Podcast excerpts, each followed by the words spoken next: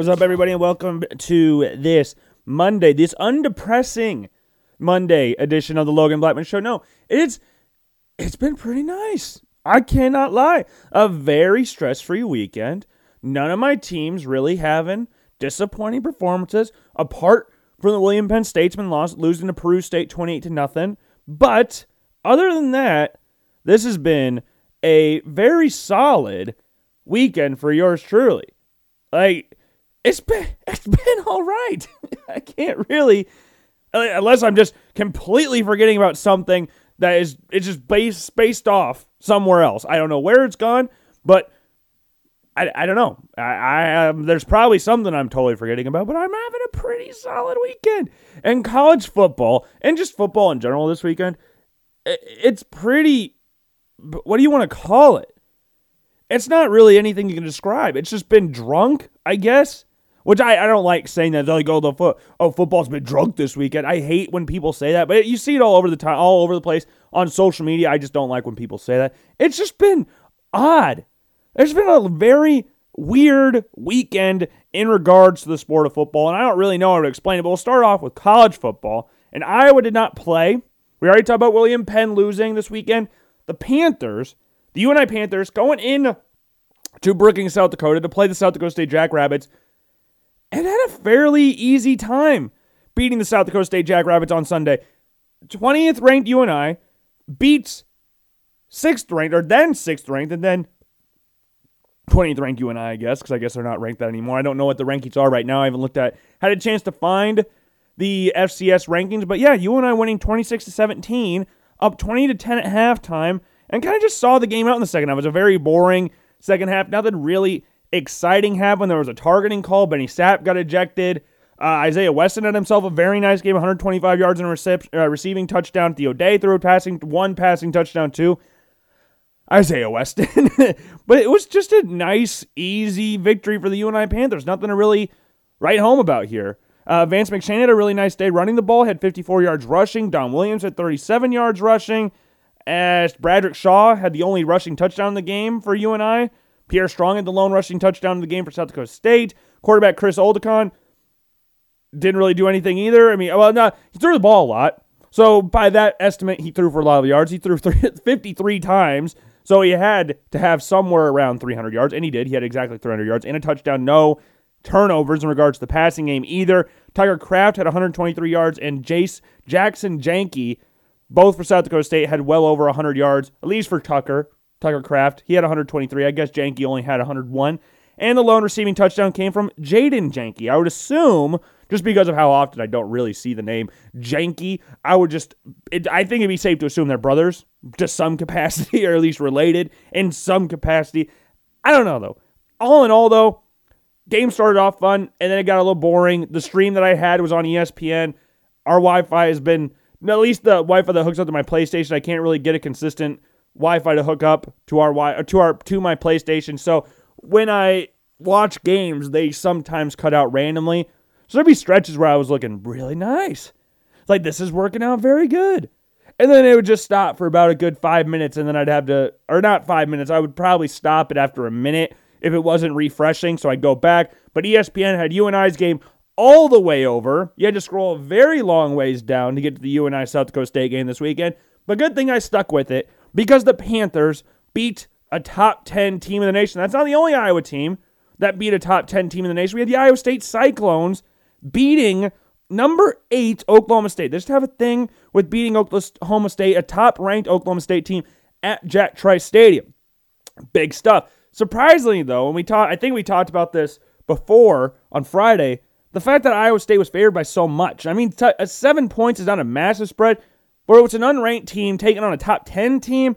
That's a pretty surprising spread, especially an undefeated top 10 team in the nation. Now, if we want to go over all the little ins and outs of what people said at the Iowa game versus what people said today or Saturday, storming the field when you're a favorite, is it should you do that? because I remember seeing all the tweets from when Iowa beat Purdue, or uh, beat, no, they did not beat Purdue, when they beat Penn State, that, wow, storming the field when you're favorite at home. And Iowa was less of a favorite in that game than Iowa State was against Oklahoma State. I think Iowa was a two, one and a half, two point favorite in that game. Iowa State was a seven point favorite. Yeah, I don't know. Now, it, wasn't a great storming the field, to be honest. I've seen the snapshots of it. I didn't see a lot of the Iowa State game because it was on the same time as the UNI game was. But I did see the last drive, or at least Iowa State's last scoring drive with Breece Hall punching it in from a, I could be wrong, from about the five yard line, seven yard line, 10 yard line, somewhere around there in the red zone. That's all we can really say about it. But yeah, I just remember vividly if you're favored, you don't storm the field. Is that, is that, I thought that was what we were doing, but I guess not. And the quarterback that was going to destroy Iowa, remember he was going to destroy Iowa, lost to Illinois.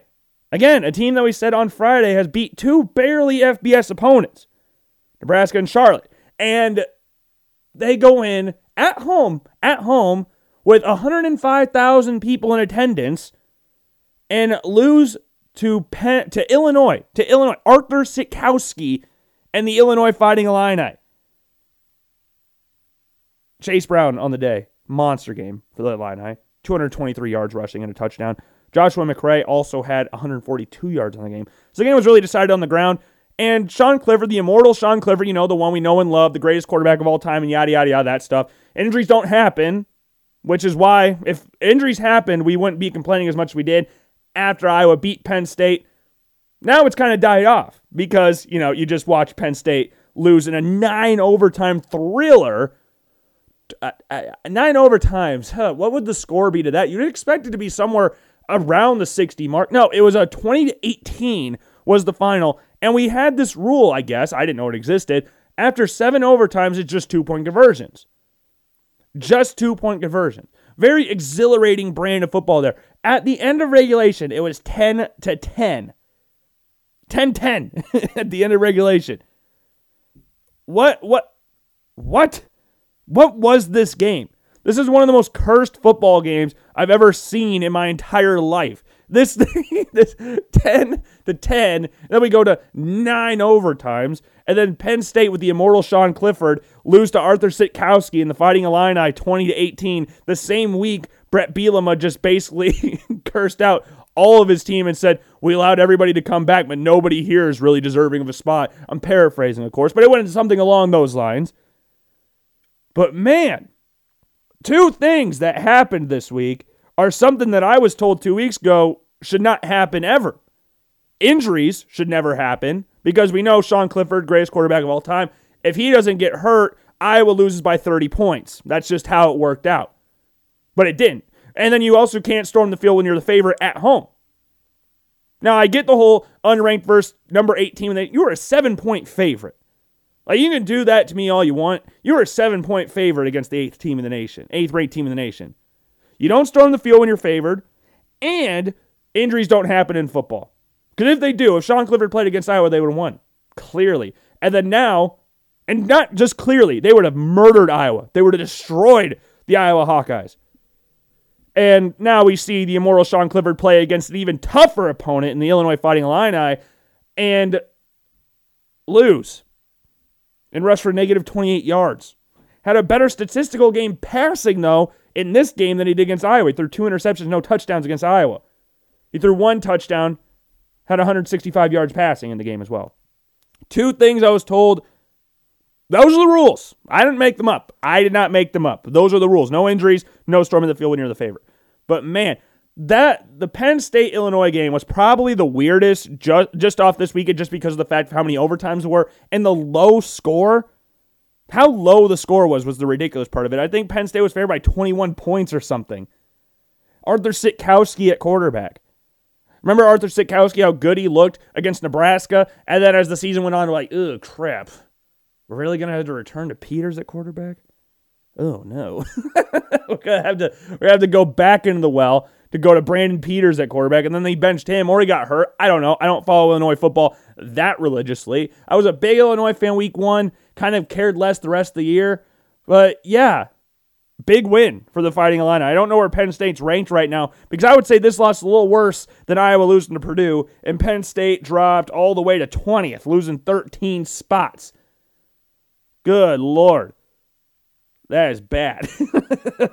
that was a brutal game of football. But there's a lot of other games in the top 25 this weekend that were not going the way they should have gone. Namely, another one, Oklahoma, Kansas. That game was 10 to nothing Kansas at halftime, 17 to 14 Kansas going into the fourth. It was so much in Kansas' favor that the athletic director, I don't know if it's in Kansas' favor. I guess I shouldn't say that, but this was a game that wasn't supposed to be like this, like a 30 point game. I think I said on Friday that Oklahoma should beat them by like 60 points. I wouldn't be surprised that happened.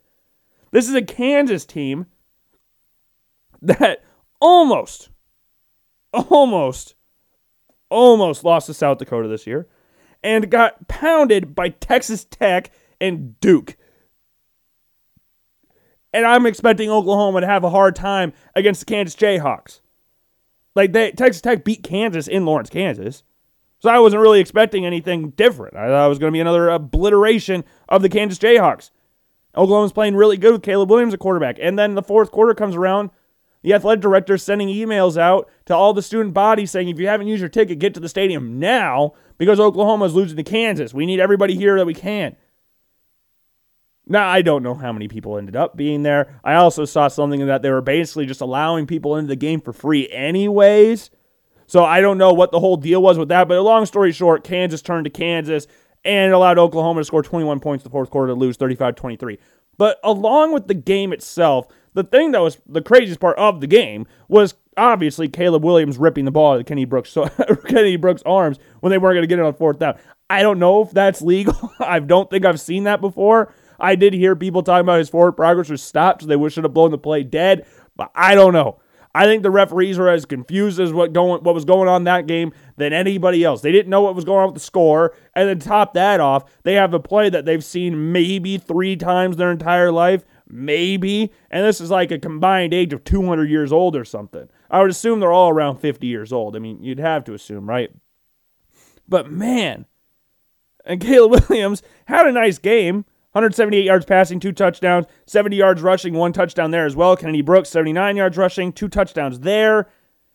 But man, this game was a lot closer than what I was expecting it to be. I'm assuming everybody was expecting it to be. Because I saw something on Twitter. I don't know if I can find this fast enough, but there was something like ESPN posted the stats of Kansas's defense this year, and at the very bottom of it, put out of 130 FBS teams, or there's 130 FBS teams, and all of Kansas's ranks were like just above that. One of them was at 130.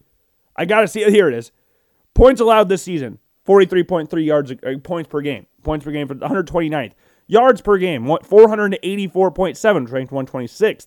Pass yards 250 yards per game, which ranks 128th. And third downs 56%, which is 130th, dead last in college football. And Oklahoma struggled with this team. they struggled mightily for most of the game until they woke up and go, wait, guys, this is Oklahoma. We're playing Kansas. Not the Mark Mangino Kansas, with Todd Reesing at quarterback, with Jake Sharp at running back, with Darrell Stuckey, and I don't know if Aqib Talib was there, but he went to Kansas. I don't know if he was at that on that team. Uh, Kerry Meier, I believe was that wide receiver. He's the back quarterback to Todd Reesing. The weirdest one versus two matchup of all time, Missouri versus Kansas down in Kansas City, Missouri.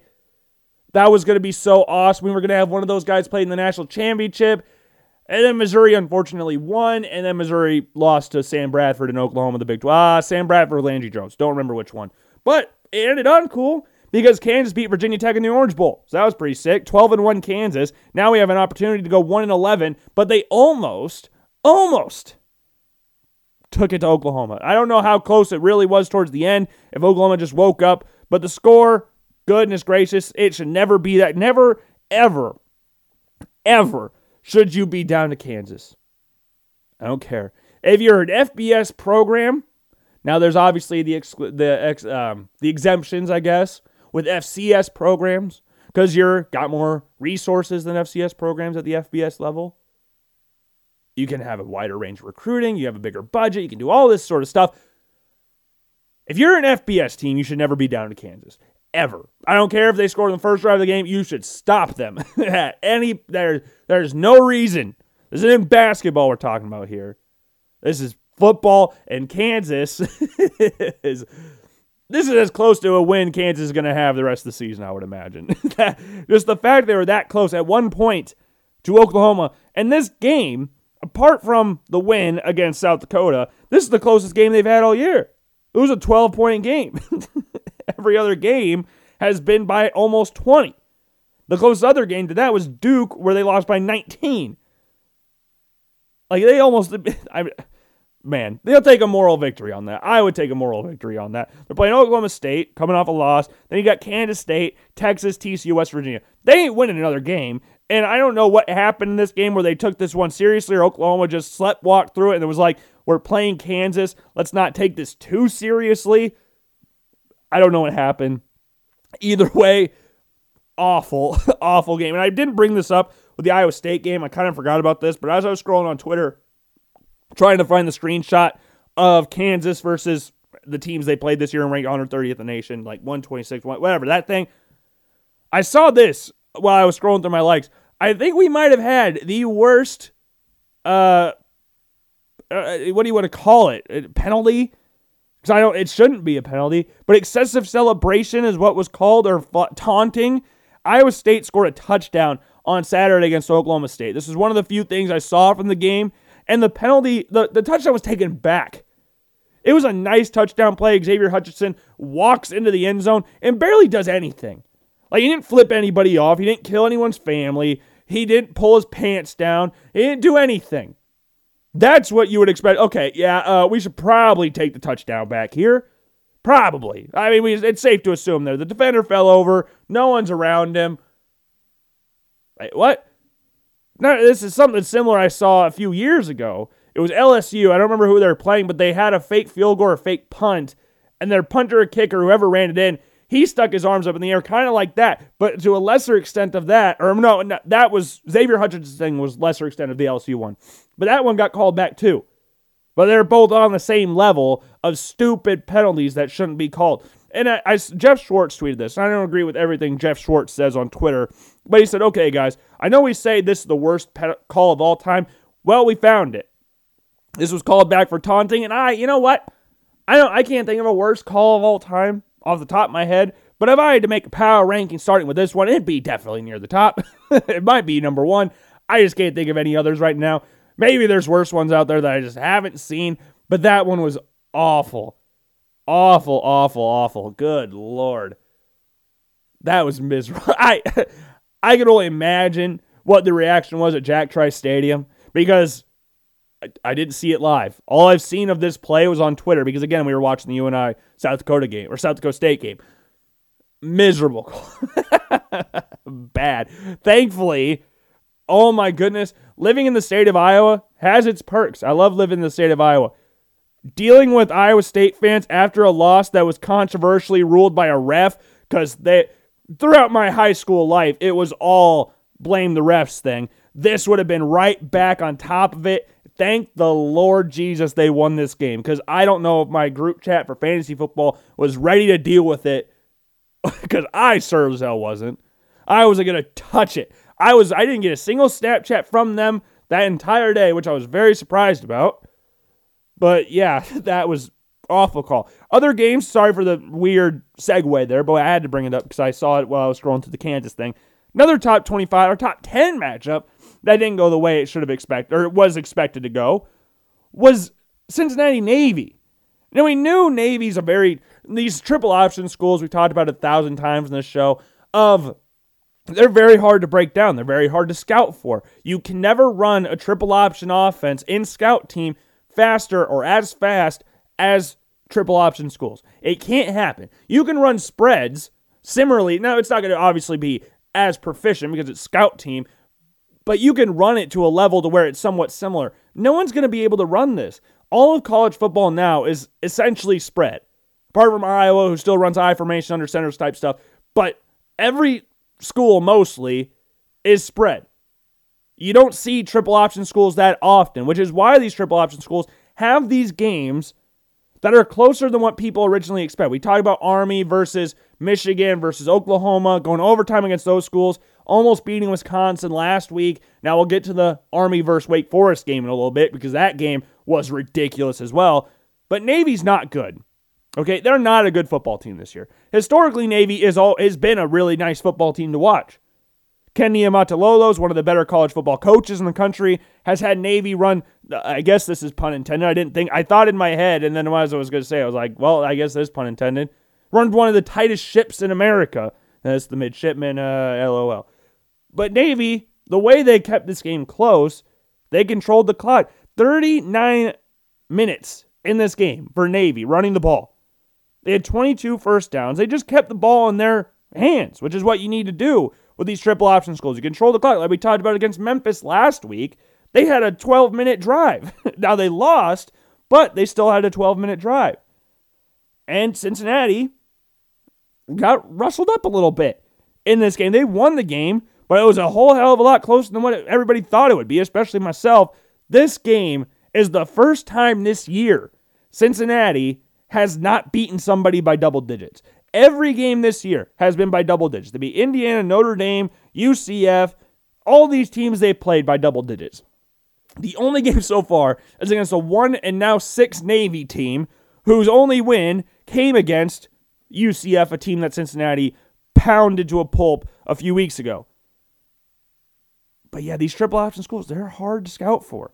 You, I'm I'm not surprised by these scores anymore, even though I said that I thought Cincinnati would cover this game. It's because of how bad Navy has been this year and how good Cincinnati's been this year. Navy's not on the level of Army Air Force, which is weird to say because Navy was always the cream of the crop when I was growing up. But now Navy's gone downhill, and Army and Air Force are the two top dogs of the military schools and they run the triple option better than Navy, which isn't saying a lot. I mean, Navy's still like third in the nation in rushing yards per game, or maybe first. I don't know. They're all up there in the top three. But Navy ships yards. Like they just give up at the 100 yard. They average giving up like 30 points a game. They score like 15. Cincinnati was going to blow that out of the water, at least what I thought. And Navy does really well. It keeps the game really, really close. And the final close top 20 or top 10 matchup. I keep trying to say top 25. Top 10 was Oregon UCLA, which again, like Iowa State versus Oklahoma, Oklahoma State, it was an unranked opponent hosting a top 10 opponent. But the unranked team, at least from the time I checked, UCLA was the favorite. I don't know if they ended up being the line closed to them being the favorite, but on Friday or on Thursday night, they were a one point favorite or two point, whatever. I, you go back and listen to the show. I don't remember. Oregon ended up winning. That's all that really matters here. And Travis Dye ran for four touchdowns with 35 yards. that is beautiful stuff right there. Efficiency. 35 yards, sure, but I ran for four touchdowns. Anthony Brown, the quarterback, had a really nice game running the ball. 85 yards rushing, two tu- or one touchdown. He threw two interceptions. I was kind of my my eyes were looking at two different things at the same time. Anthony Brown, 296 yards, no touchdowns, two turnovers, two interceptions, I should say. And then UCLA, Dorian Thompson Robinson did not have his most efficient game passing the ball it, it just wasn't. You would expect him to be better. I mean, it wasn't bad by any stretch of the man. 22 of 41 is not great. 220 yards passing, one touchdown, one interception. He also had 35 yards rushing and a touchdown there as well. But the impressive thing for Oregon is the fact they held Zach Charbonnet to 35 yards, 2.5 yards a carry. And unlike Travis Dye, who had 35 yards rushing, they kept Charbonnet out of the end zone. He didn't only, not only did he not score four, he didn't score three, he didn't score two, and he didn't even scored one touchdown. He scored zero. And this is the lowest yards he's had rushing in a game since they played Fresno State in week three, where he had 19. Every game, apart from now three games, he's rushed well over 100 yards. Hawaii, LSU, Stanford, Arizona, and Washington almost had 100 against Arizona State, rushed for 89 yards in this game.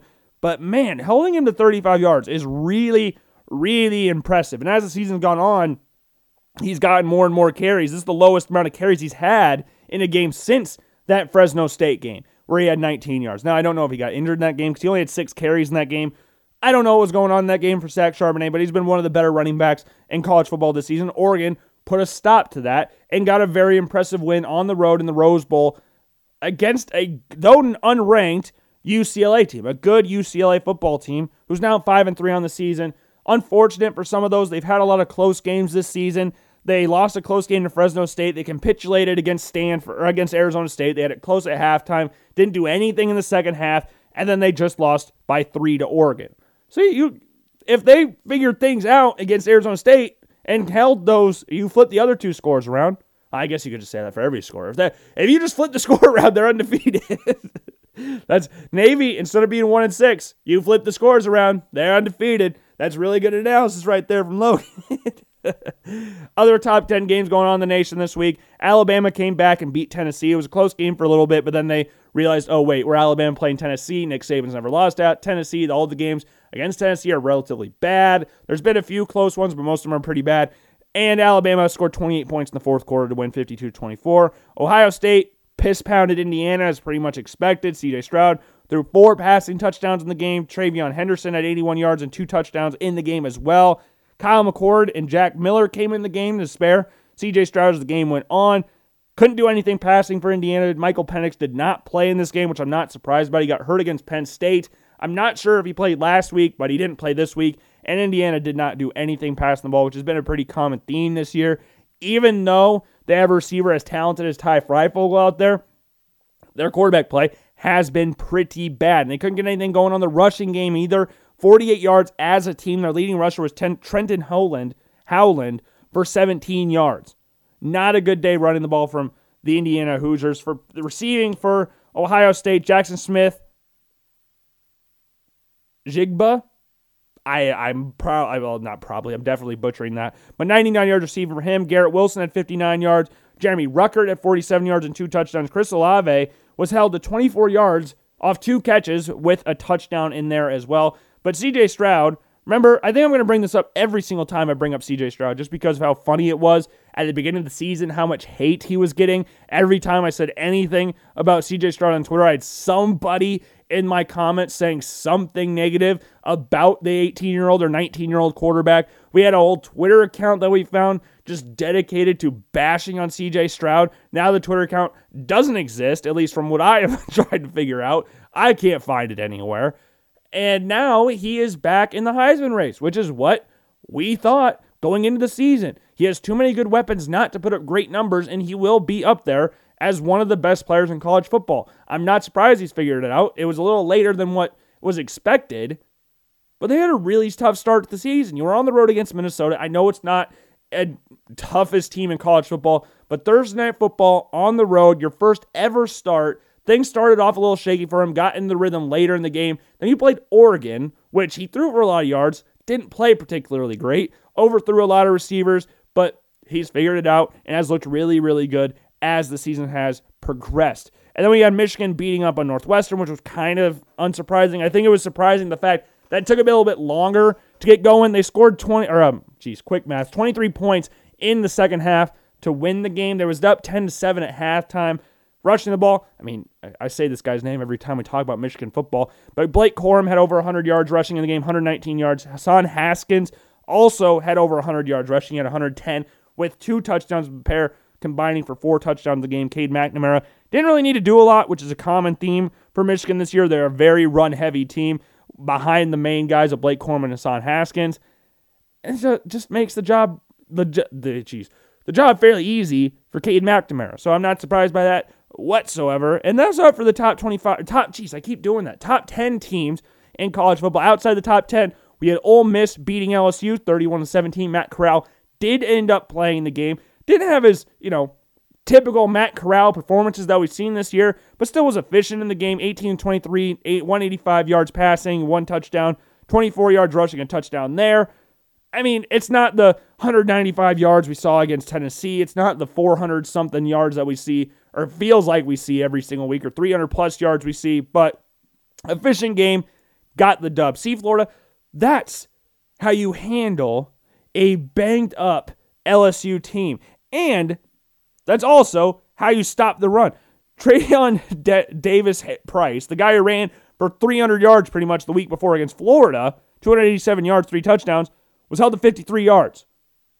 That's how you stop the run. And this is Ole, this is coming from Ole Miss a team that has made it a, a very big habit of not knowing how to stop teams on offense. Gave up 600 yards to Arkansas a few weeks ago, which didn't say anything. I mean, Arkansas is a good team, not taking anything away from them, but still gave up 600 yards. That's pretty impressive. You had to try and give up 600 yards of offense or on defense. And then Next, we had USC Notre Dame. Unsurprisingly, Notre Dame won the game. Drake London had himself an insane game again, 171 yards receiving for him. Kyren Williams had a really good game, 138 yards rushing, two touchdowns. Not surprised Notre Dame won that game. And now we are getting to the game that I was talking about a little bit ago Wake Forest Army. One of the weirdest games I've seen this weekend. Wake Forest won 70 to 56. That is in itself a ridiculous scoreline. From a triple option school, Jabari Laws still threw for 140 yards and three touchdowns. That's Army's quarterback, for those of you who don't know, because Sam Hartman's Wake Forest's quarterback, he threw for five touchdowns and 458 yards in the game. 458 yards. Army had three players almost reach 100, with one of them reaching 100 yards. Tyhier Tyler, 104 yards rushing and touchdown. Tyrell Robinson on 98 yards. And Anthony Adkins had 93 yards. Quarterback Jabari Laws had 13 yards rushing on the day. But the weirdest thing about this entire game, along with the score, but was the time of possession for Wake Forest. Wake Forest had seven the ball for 17 minutes. How do you score 70 points in 17 minutes? How is that possible? I am completely flabbergasted by that, especially by an Army defense that has been really good this year. I'm not surprised Wake Forest defense gave up almost 600 yards of offense. That's not surprising. The fact the Army's defense gave up over 600 yards is surprising. An Army turning the ball over twice also helped this game even or fall over to I guess I guess fall over. It was kind of just a stupid play. I don't know. It was just a weird game. 70 to 56. You never expect to see that score, especially when you're watching triple option school. Especially when you're watching triple option school. 17 minutes though. And Wake Forest is a good team. Sam Hartman's a good quarterback. I shouldn't be surprised they're scoring, but that's a lot of points. that is a lot of points. Next game we had South Carolina versus Texas A&M, 44 to 14. Nothing really talk about there. Kind of expected A&M should be killing South Carolina like that. NC State, Miami. Miami took home the dub 30 to 31 to 30. Tyler Van Dyke had four passing touchdowns in the game with 325 yards. Quarterback from Miami since D'Eriq King is out for the season. Devin Leary, 310 yards, two touchdowns in the game for NC State. But yeah, good win for the Miami Hurricanes. It's the third win of the season and a good performance from Trevor Van Dyke.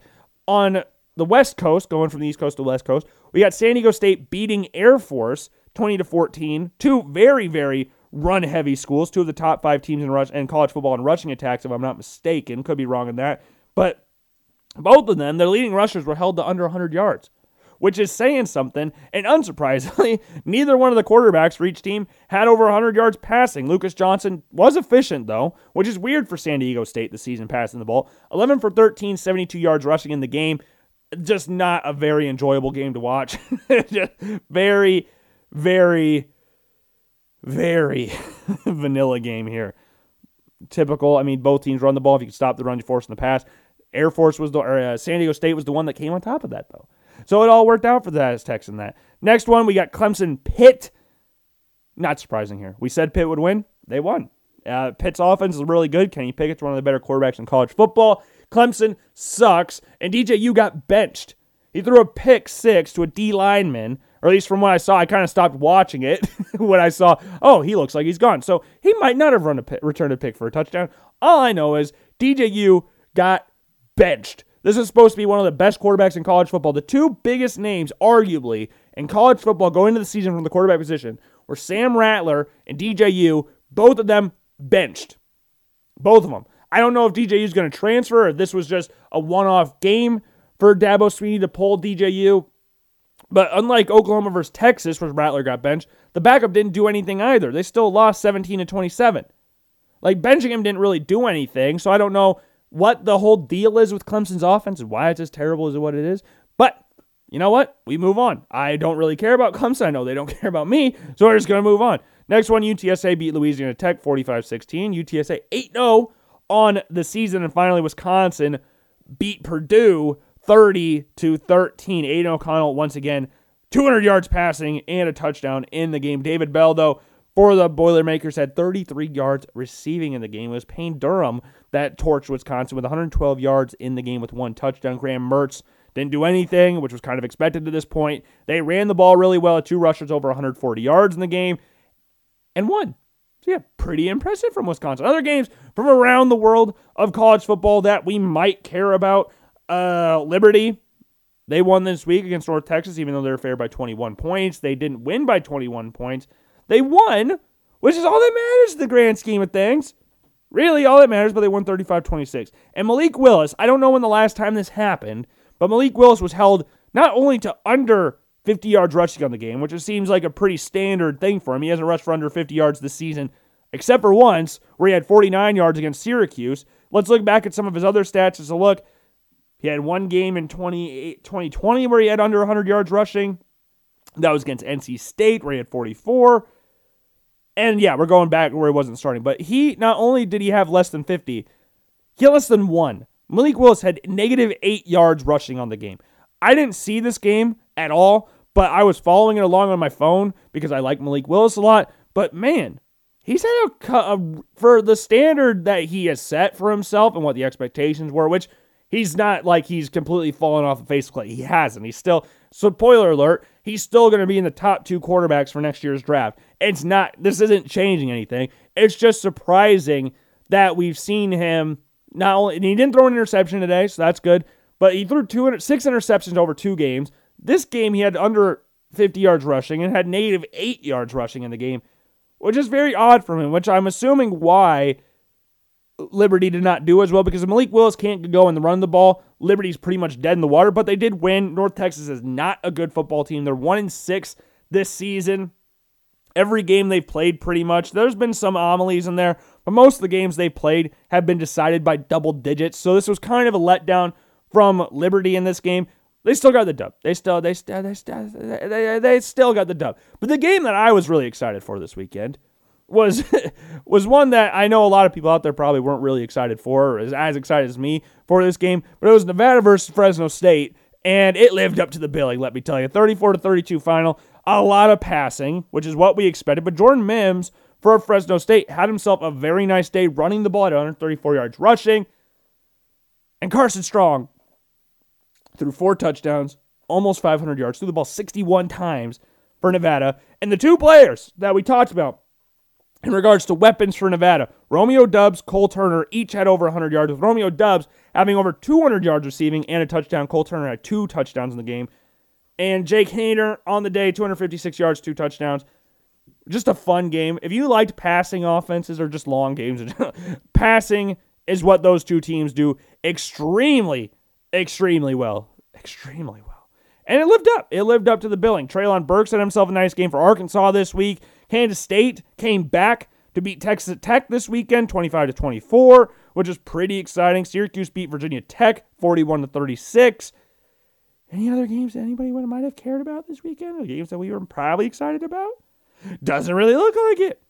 No games are really that surprising outside of those games. I mean, Coastal Carolina lost to Appy State, but we talked about that on Thursday or on Friday's show. So you should know that one already. I shouldn't need to explain that one again. I guess Louisiana barely beaten one in six Arkansas State. Is that is that one that we could talk about? I guess. Ah, but man, yeah, that's all college football this week. Very weird weekend. Very weird weekend. All that matters, the Panthers won, and Iowa State won. So we had the big schools, and Iowa getting dubs. So congratulations to those guys. But I am disappointed. I'm very disappointed that Iowa State, as favorites, stormed the field. That's very unsportsmanlike out of them. Very unsportsmanlike. And the immortal Sean Clifford back in action against Illinois, a very, very good opponent in Illinois, and loses in eight over to nine overtimes, nine overtimes, and scored 18 points over 13 quarters. if we're gonna, I mean, it's not technically quarters, but 13. I don't, I don't know. What do you want to call it? Because it wasn't quarters. 13 quarters. That doesn't, that doesn't work out, Logan. That doesn't work. Oh man, either way, just a really weird, boring, exciting game all mixed into one. But yeah, that's all we got for college football. But we got a crap ton of stuff to talk about in the NFL. We'll go over scores real quick. In the early games, now again, I have no Bills Hawkeyes to talk about this week, so I've been I've been pretty relaxed. Pretty relaxed. It was just on Red Zone channel all day. The Packers beat the Washington football team. Washington football team turned to just messed themselves, shot themselves in the foot numerous times the red zone today. There was one drives they one drive they fumbled two times in the span of three plays. Recovered them both, which was very nice. Taylor Heinicke, and I hate this rule, give it gave himself up at the one yard line, which is I again I think it's a really dumb rule. It's just a uh, a judgment call on the ref. We talked about this when the Bills and Texans played in the playoffs and the Texans won. This was the wild card game a few years ago, and the kick returner for the Texans just tossed the ball to the ref didn't kneel, didn't do anything, but they said, oh, he does. Common sense says he gave himself up. Well, common sense also said that he just tossed the ball to the ref and wasn't aware what was going on. Common sense says Taylor Heinicke was just trying to dive towards the end zone. Common sense says he did not give himself up. Because then they said they're treating this like they're doing a slide. Well, it's not a slide. He's diving forward. So why are we calling this he's giving himself up? That is a stupid rule. Now, it wouldn't have changed anything in the grand scheme of things. The Packers won by 14 points and they couldn't really do anything other than that touchdown. So you what? You would have lost.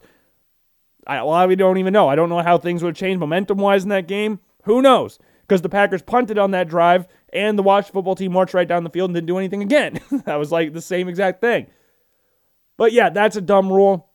Didn't affect anything. Packers still won the game. Titans piss pounded the Chiefs, which was awesome. So yeah, I want people to talk about this game the same way they talked about Josh Allen after the Titans Bills game. Did Derrick Henry knock Patrick Mahomes out of the MVP race? After Josh Allen had a very nice game against the Tennessee Titans and Patrick Mahomes threw two interceptions in this game. I believe he now leads the NFL in interceptions. Huh. But that's not going to be talked about. It's, not gonna, it's going to be talked about how the O line can't block anybody, which it's not played great. I'm not going to say that it's played fantastic. O line can't block anybody. Receivers are running the wrong routes, which is what I've heard people say.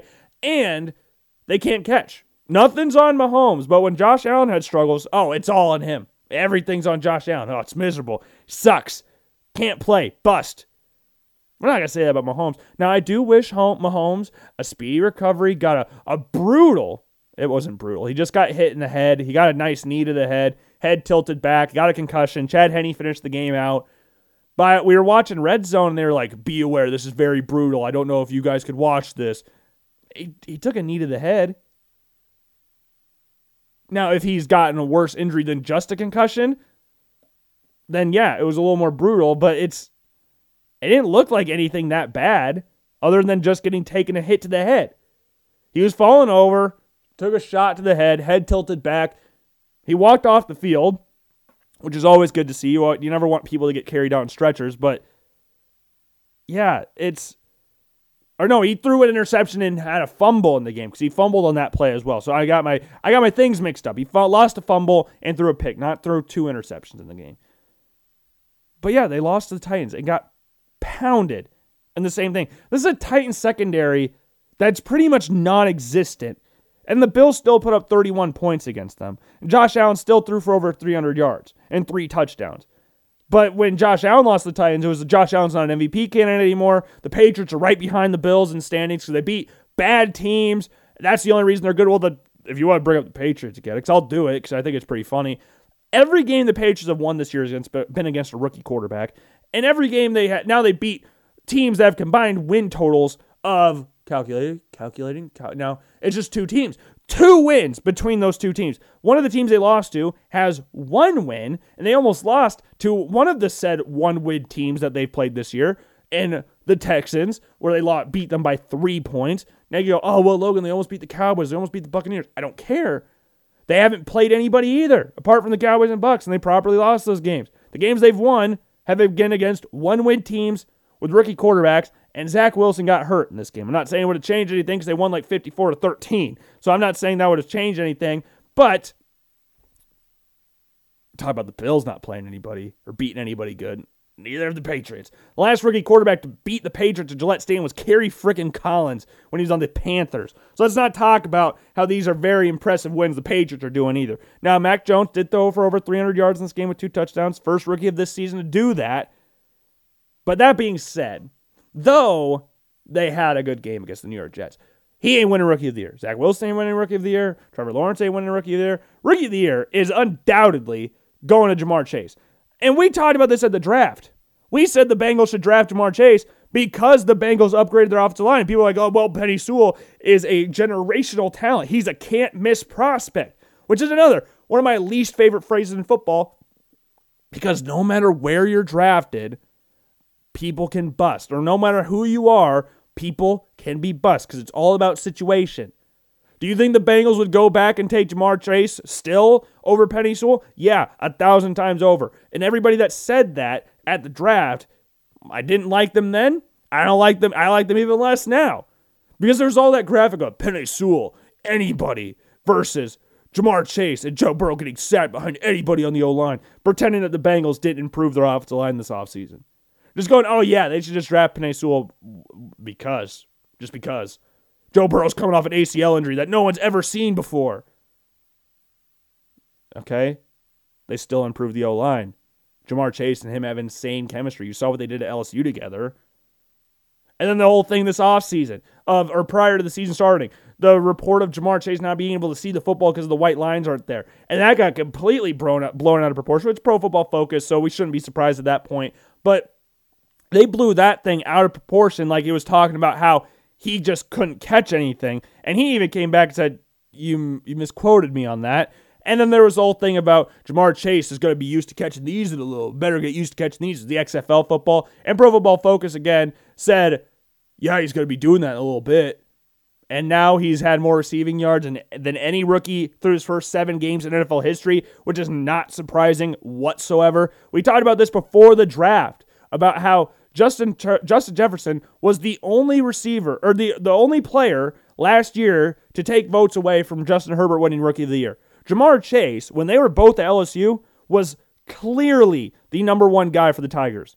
And we just kind of forgot about that because he didn't play last year. And Ja'Marr- Justin Jefferson had this insane year for the Vikings. We said this during the draft. We said it before the draft. We said it throughout the college football season. We had Ja'Marr Chase as the number one wide receiver in the draft because people were forgetting how good he was. And it pissed me off to a certain extent. I'm not even a Bengals fan, but I loved that LSU team. And Ja'Marr Chase is proving that, oh, wow, chemistry does matter. And the Bengals O line improved. Oh, wow, they actually did improve it. The one time Joe Burrow got hurt this year, he rolled out and was up the field five yards before Darnell Savage ripped his throat out. Had a throat contusion. But Ja'Marr Chase, 200 yards receiving today and a touchdown, 82 yard reception on one of them. That was just catch uh, what was it like a 10 yard slant and he broke like four tackles and just walked into the end zone? It was an insane play. And the bengals who i thought would need a year i thought that joe from what the reports were this offseason was joe burrow still looked a little bit sluggish with his knee injury. He's trying to find confidence again with his knee injury so i was like okay we'll give them this year off but next year they'll be a good team no they're a good team now they're a very good team right now. They destroyed the Baltimore Ravens in Baltimore today, 41 to 17. And it was a fun, fun game to watch. Joe Burrow had over 416 yards in the game. 200 of those again went to Ja'Marr Chase, and their chemistry looks like it never they never played apart. Which, to be fair, Ja'Marr Chase in college has never had another quarterback than Jamal than uh, Joe Burrow because he didn't play last year. So he didn't even have the, the privilege to play with Myles Brennan, Max Johnson or any of those guys that LSU rolled out there last year. But we said this during the draft. And now everybody's going, oh, I like to apologize to Joe, the Bengals and Joe Burrow and all these guys for de- them taking Penei Sewell. Because I saw those graphics and it was like, and even the preseason, how many drops. We joked about this during the preseason, if you remember this. Ja'Marr Chase drops. He has three three drops or something like that. Penei Sewell had zero drops. And then we went on the same thing of going, well, how many allowed sacks does Ja'Marr Chase have? I believe Ja'Marr Chase has zero sacks allowed. Penei Sewell, I didn't know at the time because I didn't care. Because I saw those things on Instagram. I was like, well, that's a stupid argument. So I could do the same thing, but with sacks. Like, who the hell cares? They'll be fine on the O line, and they have been fine. Their defense is playing really well. They're really good against the run this year. Like, really good. And yeah, they this team is good. The Bengals are good. The Bengals were smart for taking Ja'Marr Chase. We said it before the draft. We said it during the draft. We said it after the draft. We've said it every day since the draft. And now people are starting to realize wow, Ja'Marr Chase is really, really good. He has five, well, I guess this hasn't updated yet, but he has over 700 receiving yards this season. I don't know the exact number, but ESPN still has his previous week's stats for this. No other receiver at this point in time, through six games or seven games, has had over 600. He has over 750 yards receiving. But yeah, you were right. You're right. the Bengals should have taken Penei Sewell first overall, or fifth overall, my bad. Should have taken him with the first overall pick. But man, I remember hearing that and going, do you guys just, are we just forgetting how really good this guy is? Like, and people were talking about DeVonta Smith winning the Heisman. Ja'Marr Chase didn't play. All the Bengals drafted the linemen. All of that was aside, and just didn't look at Ja'Marr Chase as the player and go, "Wow, that he's special," and he is. He's easily going to win Rookie of the Year this year. The quarterbacks haven't played that well. I mean, Justin, Her- um, Trevor Lawrence and Zach Wilson are in the top three in interceptions this season. Now, Trevor Lawrence on a bye, and Zach Wilson got hurt today against the Patriots. And Mac Jones threw his three, first 300 yard game. Out of the rookie quarterbacks, Mac Jones has clearly been the best one to this point, but Ja'Marr Chase is going to walk away with every rookie receiving record, knock on wood that he doesn't get hurt. Like, he's destroy. This dude's balling out. And it's not like the Bengals haven't played or have played some terrible, terrible football teams. They just beat a really good Ravens team. A really good Ravens team. They came close to beating the Packers. I guess they haven't played a murderer's row of teams Lions, Jaguars, Steelers, Vikings, Bears. I guess it's not a, a murderer's row of teams, but they're still decent football teams. And the two losses they have have been decided by a field goal.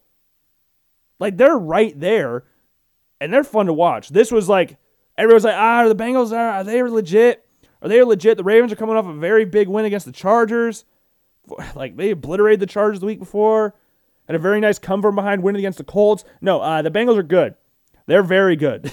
and they showed that today. Another team that uh, I guess I shouldn't say is very good, but a team that had a what do you call it? Raised expectations after the first portion of the season this year. And I'm talking about the Carolina Panthers. They won their first three games against the Jets, Saints, and Texans. Fairly easily, I might add. Other than the Jets game, but the Saints and Texans, they beat them down. Ever since then, uh, they have not played very good, like at all to this point where they got beat 25 to 3 against the the freaking Giants. And not only that, Sam Darnold got benched against the Giants today. And fondly enough, the Panthers have entered the Deshaun Watson the Deshaun Watson trade rumors. They entered that right before I started recording this. Like it was right before. And the Panthers were, oh, this is going to be Sam Darnold's resurgence. He's going to be so good. We're going to go, oh, this is the guy that we thought we were drafting. No, he kind of stinks still.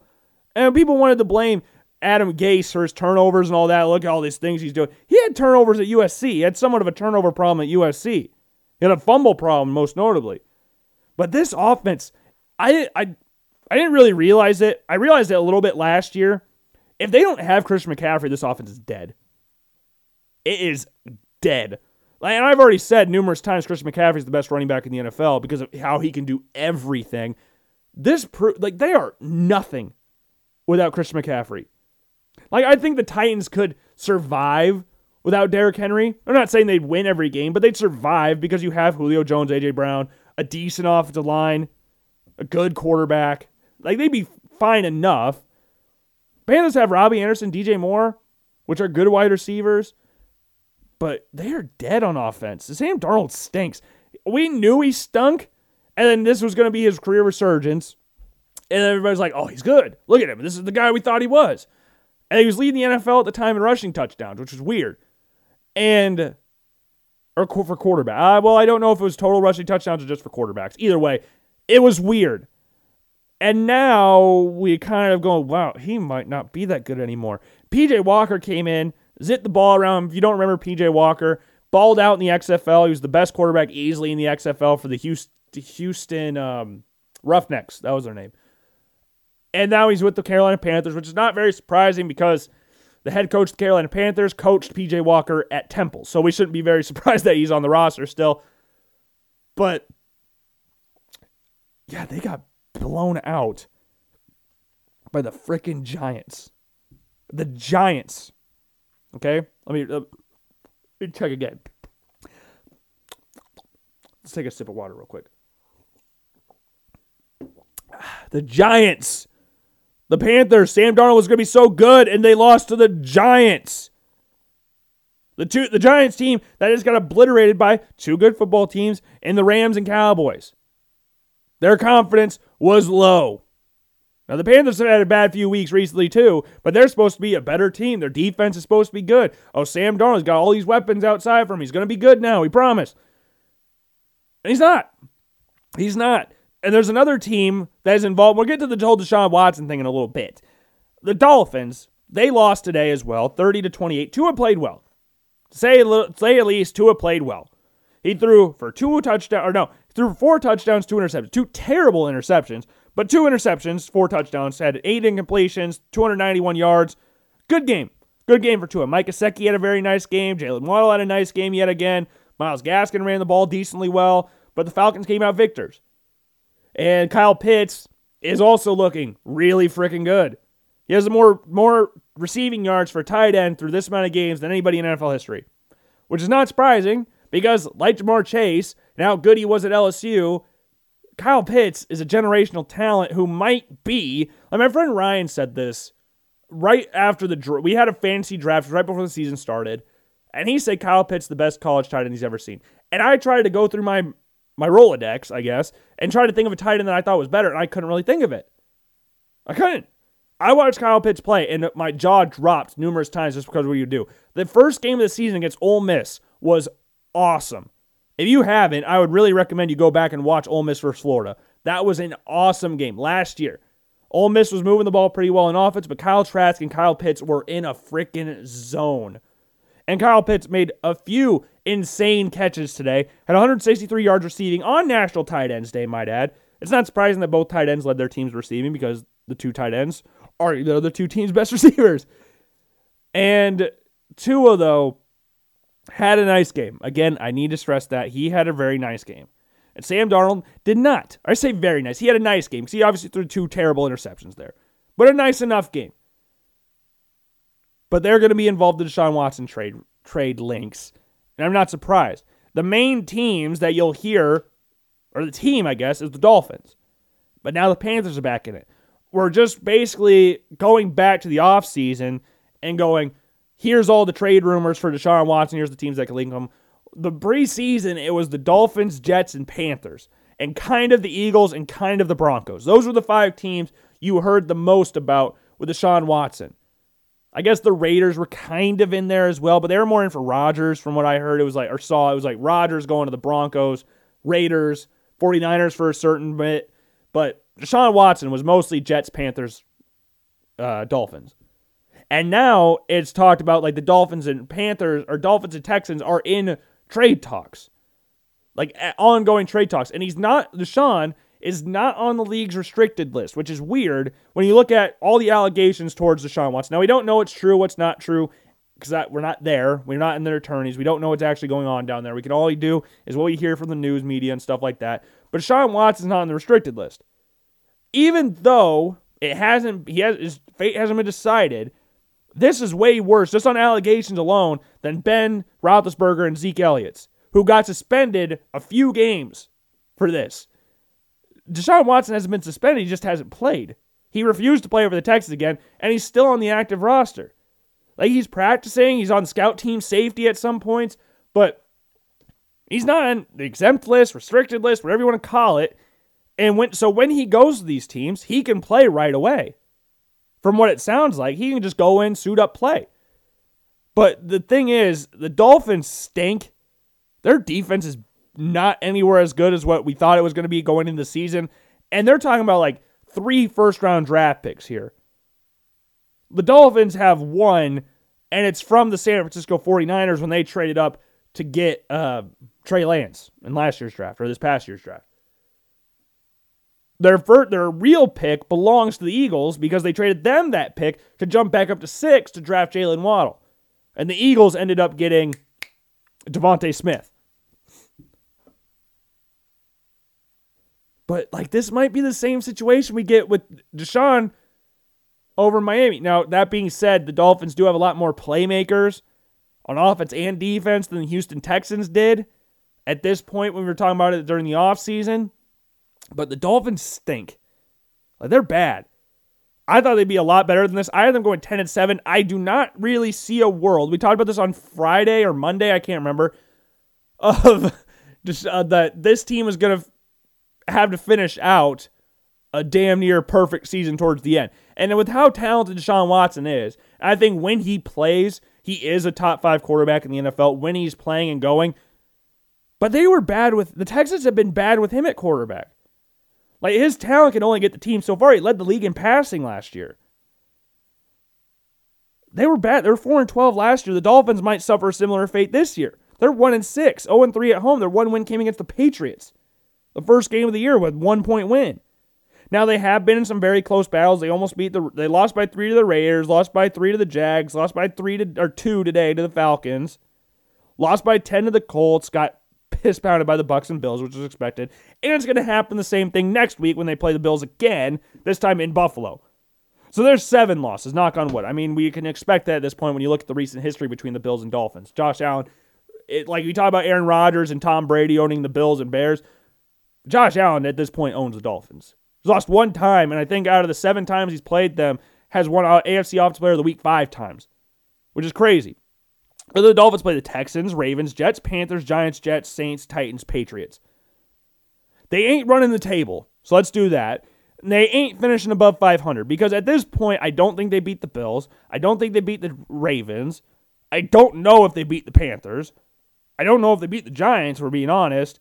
I don't know if they beat the Saints. I don't know if they beat the Titans. I don't know if they beat the Patriots again. So just on that, and there's a lot of I don't know if they can beat again in here. So that's seven losses. Uh, right now, just based off that little experiment we just did, the Dolphins would finish the season 13 and 4. Because they beat the Texans, and they beat the Jets twice. So there's three wins. I don't even know if they beat the Jets twice. They might beat them once. They might lose to them another time. So you might be looking at a reality where they win three games. This is with what they are doing now. If they win to get Deshaun, maybe they're a little better. I don't know because they got talent outside. I mean, Jaylen Waddle's a freaking beast. You got DeVante Parker's been in and out due to injuries this season. Mike Gesicki's a very good tight end. One of the more underrated tight ends in the NFL, but their O line's not very good. The two tackles you drafted last year, they both moved them inside to guard. That's how bad they've been. You have a franchise left and right tackle. You, you think you, at least you think you do with your first and second round picks. They're both playing guard right now. That's not what you want from guys you drafted in the first and second round as tackles. you don't want that. Now, Liam Eichenberg at left tackle from Notre Dame, I really like Eichenberg. Talked about him a lot going into the draft. But their team, it's just weird. You got Greg Little from Carolina, which they dipped dipped him after two years. He was an early second round pick. Didn't do anything there. The Panthers will also need to improve their offensive line to a certain extent. But they got players on defense like Xavier Howard. Byron Jones is really good, or really good. Xavier Howard's really good. Byron Jones is good. Jevon Holland had a really bit of uh, brain fart today for one of the plays that they had for the Dolphins. But he can be really good eventually. Who else? Like Christian Wilkins is a nice defensive tackle. Is that it? Jason Sanders is a good kicker, I guess. oh man, but man, they'll lose all these draft picks. Will they end up like the Texans? Because the Texans at one point had a lot of talent, and they traded away all their draft picks, and ended up trading away all their best players. They couldn't pay anybody. Is that the similar situation we're going to get down in Miami? I don't know. I'm not a fortune teller. But Deshaun Watson, if we're being honest, scares me a whole hell of a lot more than Tua does. Because I remember last year, I don't know if you guys remember me talking about this, but ESPN released a graphic and it was comparing Tua and Justin Herbert. And it was going through all the things, all these little check marks that Herbert and Tua had against each other. But one that I remember most, I don't remember what everything said on there. I think arm talent was on there. Herbert had that one, but I don't remember what else had. Tua got a box checked for it factor. What the hell is it factor? Could someone tell me what that is? Because I don't know what this it factor is that we're talking about because he does not fear me. Or I don't he I know he probably doesn't fear. I don't fear him as a Bills fan. Obviously he doesn't fear me. I fear Deshaun Watson a lot more than Tua on the football field. Like it's not even close. Even in college, I would rather play against Tua than Deshaun Watson. Deshaun Watson at Clemson was scary. Scary, scary good. But if they trade for Deshaun, are they just going to go down the same route the Texans do? For the Panthers, they have a lot of really young players. A lot of young players. Their entire defense is like in their second year of the league, it feels like. They got Christian McCaffrey. If I'm Deshaun and I have any say in what the matter is, I would much rather want to go to Carolina. If I'm being 100% honest here. I don't know what the coach situation is going to look down in Miami. I don't know if they're going to be able to. Because the players are not, their O line is not very good. The Panthers' O line's all right, I guess, but they've at least got picks. The Dolphins are just trading away everything. Traded away a lot last year, got some of it back. Now we're trading again. The Eagles have a crap ton of picks. They have three top 10 picks at this point in time. So maybe the Eagles throw their hat back into the ring for Deshaun Watson. So they're not going to get all three top 10 picks from the Texans, right? Or from the Eagles, right? Would that happen? I don't know. But there's uh, a, besides Deshaun Watson on the move and the Dolphins and Texans or Dolphins Panthers being in the mix for him, another team that I've kind of seen talk about quarterback moving or moving on from a quarterback was Baker Mayfield. I've seen this talked about a little bit on social media, and I don't know if I necessarily disagree with it because We've talked about Baker Mayfield is a very emotional leader, great leader. He's a very tough guy, but would I build my franchise around him? No, I would not. Because if you look at the other two, two of the other quarterbacks that got drafted the same year as Baker Mayfield, Lamar Jackson and Josh Allen, who are two of the best quarterbacks in the NFL, they're going to get paid. Baker Mayfield's about to get paid. What are they going to pay Baker Mayfield? What what is his price range that he's looking at here? Do they just axe it off and go, well, new quarterback? Because to be fair, the the Browns have done everything to get Baker Mayfield success. Like they got one of the best O lines in football. No, they have the best O line in football. Maybe the Cowboys is up there as well. Colts when they're healthy is up there. You got two really good wide receivers. Now Jarvis has been injured this year. Odell's been injured last year. You got Austin Hooper, David Njoku at tight end, and one of the best one-two punches the NFL running back, and uh, Nick Chubb and Kareem Hunt. But they've both been hurt this year, so I guess we could have that excuse. A good defense, like everything's on it. He, this is supposed to be this year, and the Browns aren't very good. Like watching Case Keenum and the Broncos or play face the Broncos would he have done, would Baker have done much better in that situation than Case Keenum did? 191, 199, one touchdown in the game, seven yards rushing. Are we saying that that's a lot better than what Baker, a lot worse than what Baker Mayfield probably would have done? No. Like Baker Mayfield might have put up the same stats.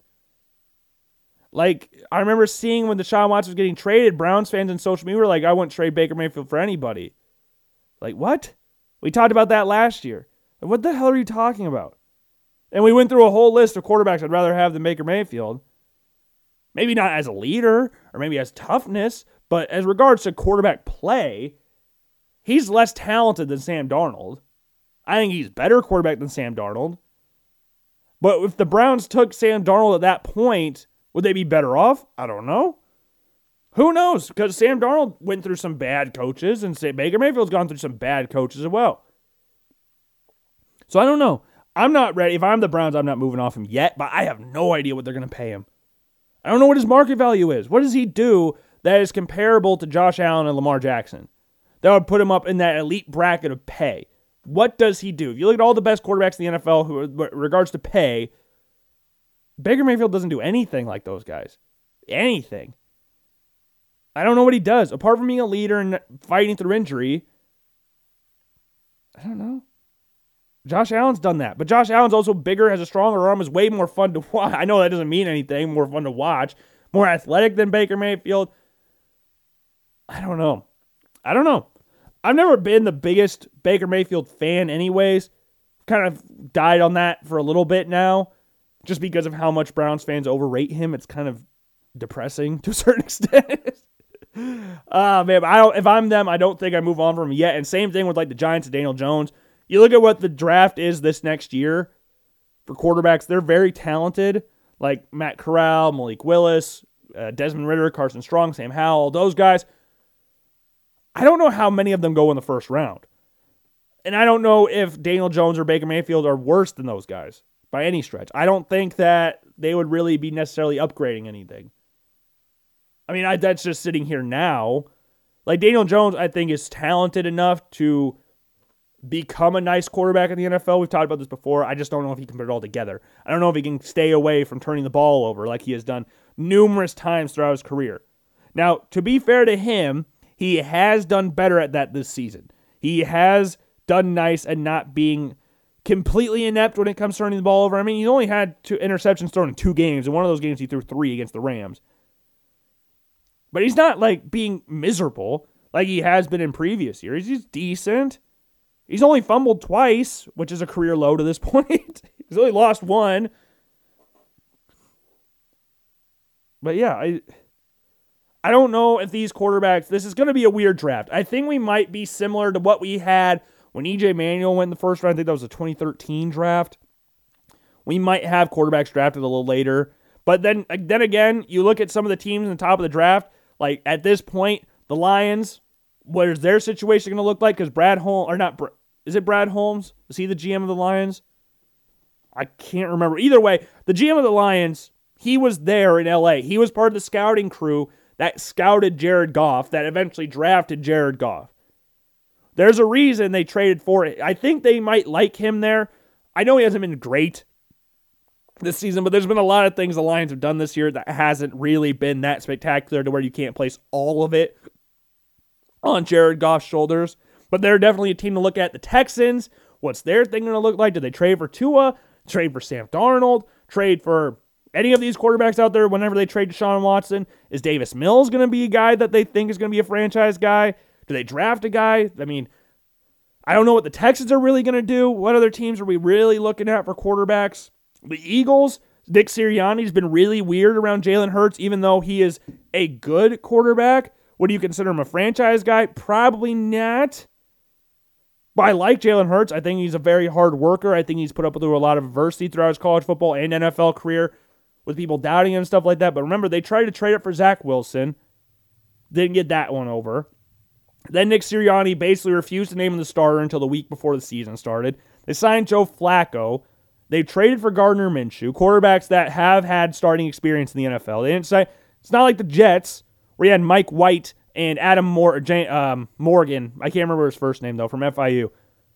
Like they've tried to figure out ways to get Jalen Hurts up, but he's a very good fantasy quarterback, which you know it's fantasy.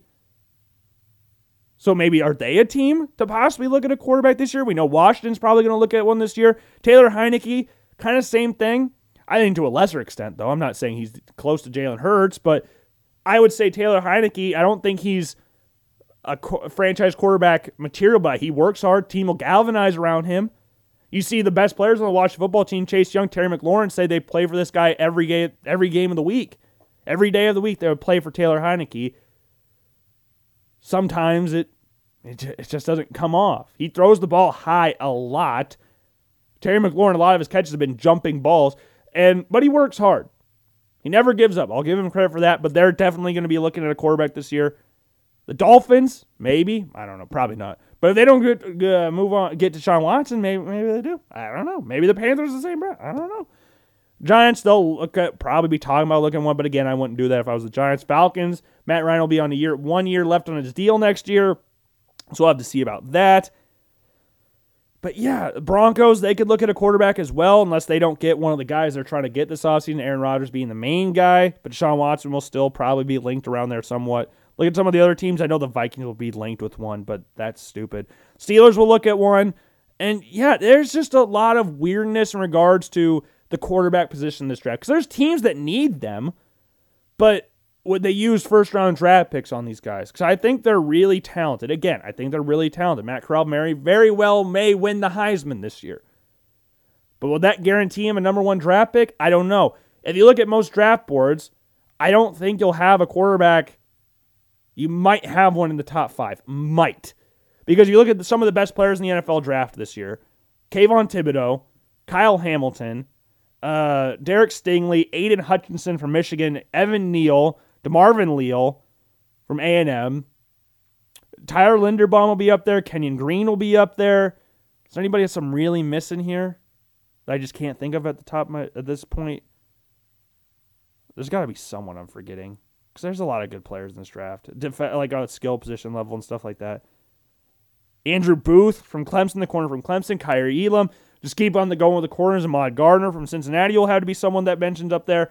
But there's a lot of re- Jordan Davis from Georgia, the big dude from Georgia, a guy we were really high on before the season started. I don't know.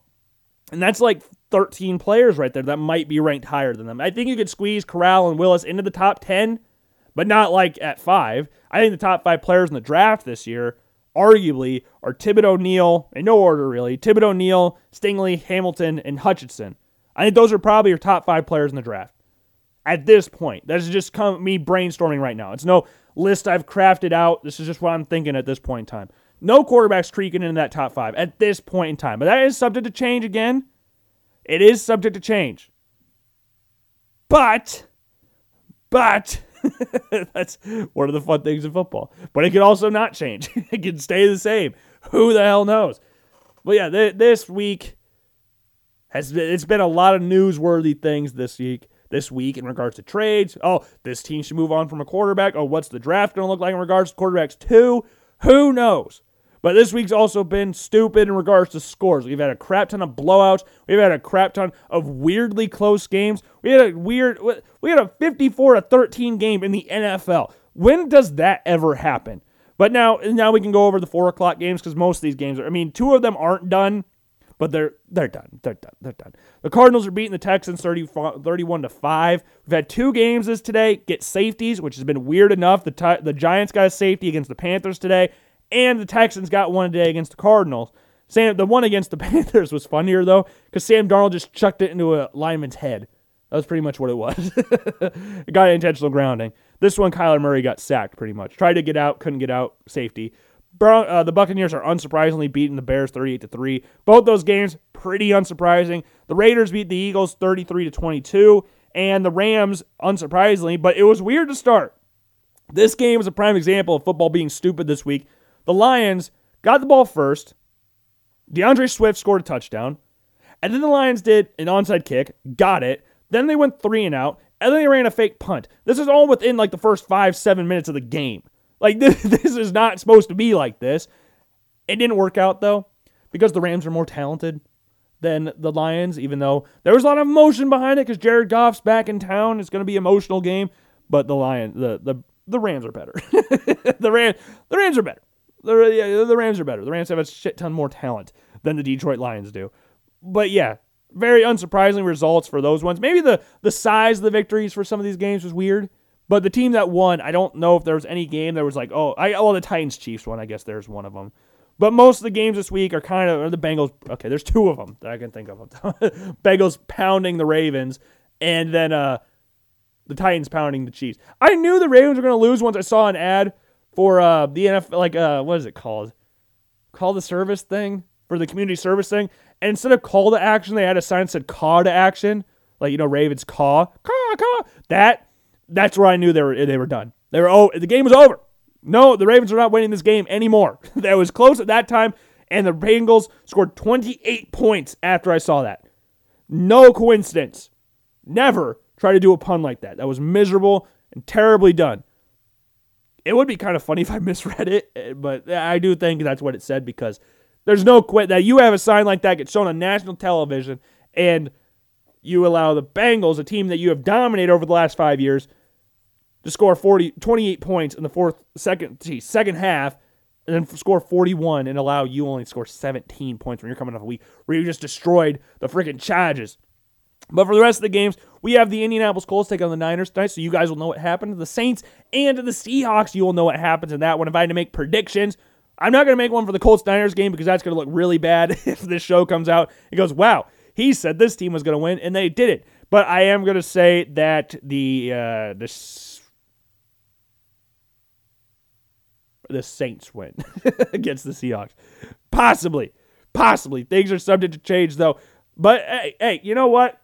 I didn't have a lot of pain this weekend and football wise, but soccer, Manchester United got piss pounded by five to Liverpool today, so that wasn't great. And the Blackhawks are currently losing by one to the Red Wings.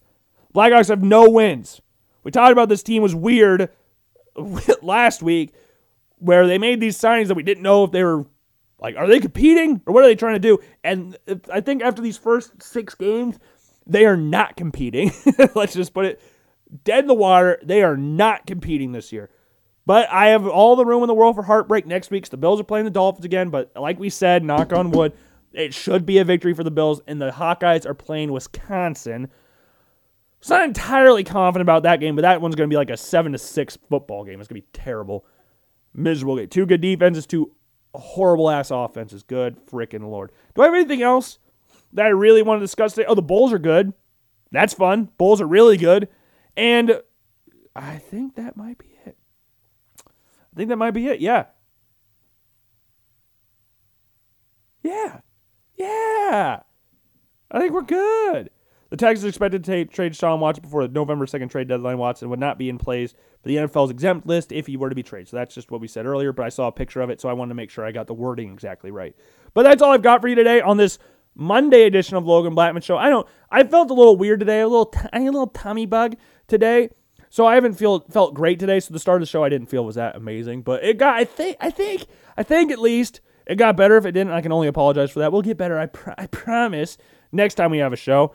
But hey, this is four straight days with the show. Uh, maybe five. I don't remember when the last time. We recorded a whole week last week, which is very impressive for our schedule we've been going on. But yeah, I think this week was pretty fun. This weekend was pretty fun for college football. I didn't have any stress. Watched football, went to a haunted house. Pretty awesome. So yeah, that's all I've got to you for today. Make sure you go and follow Logan Blackman Show on all forms of social media, like the Facebook page, subscribe to the YouTube channel, and of course, while you're at it, since you're listening to the show at this point, Make sure you're following Logan Blackman Show on Apple Podcasts and Spotify. And with that, I will see you all later. Peace.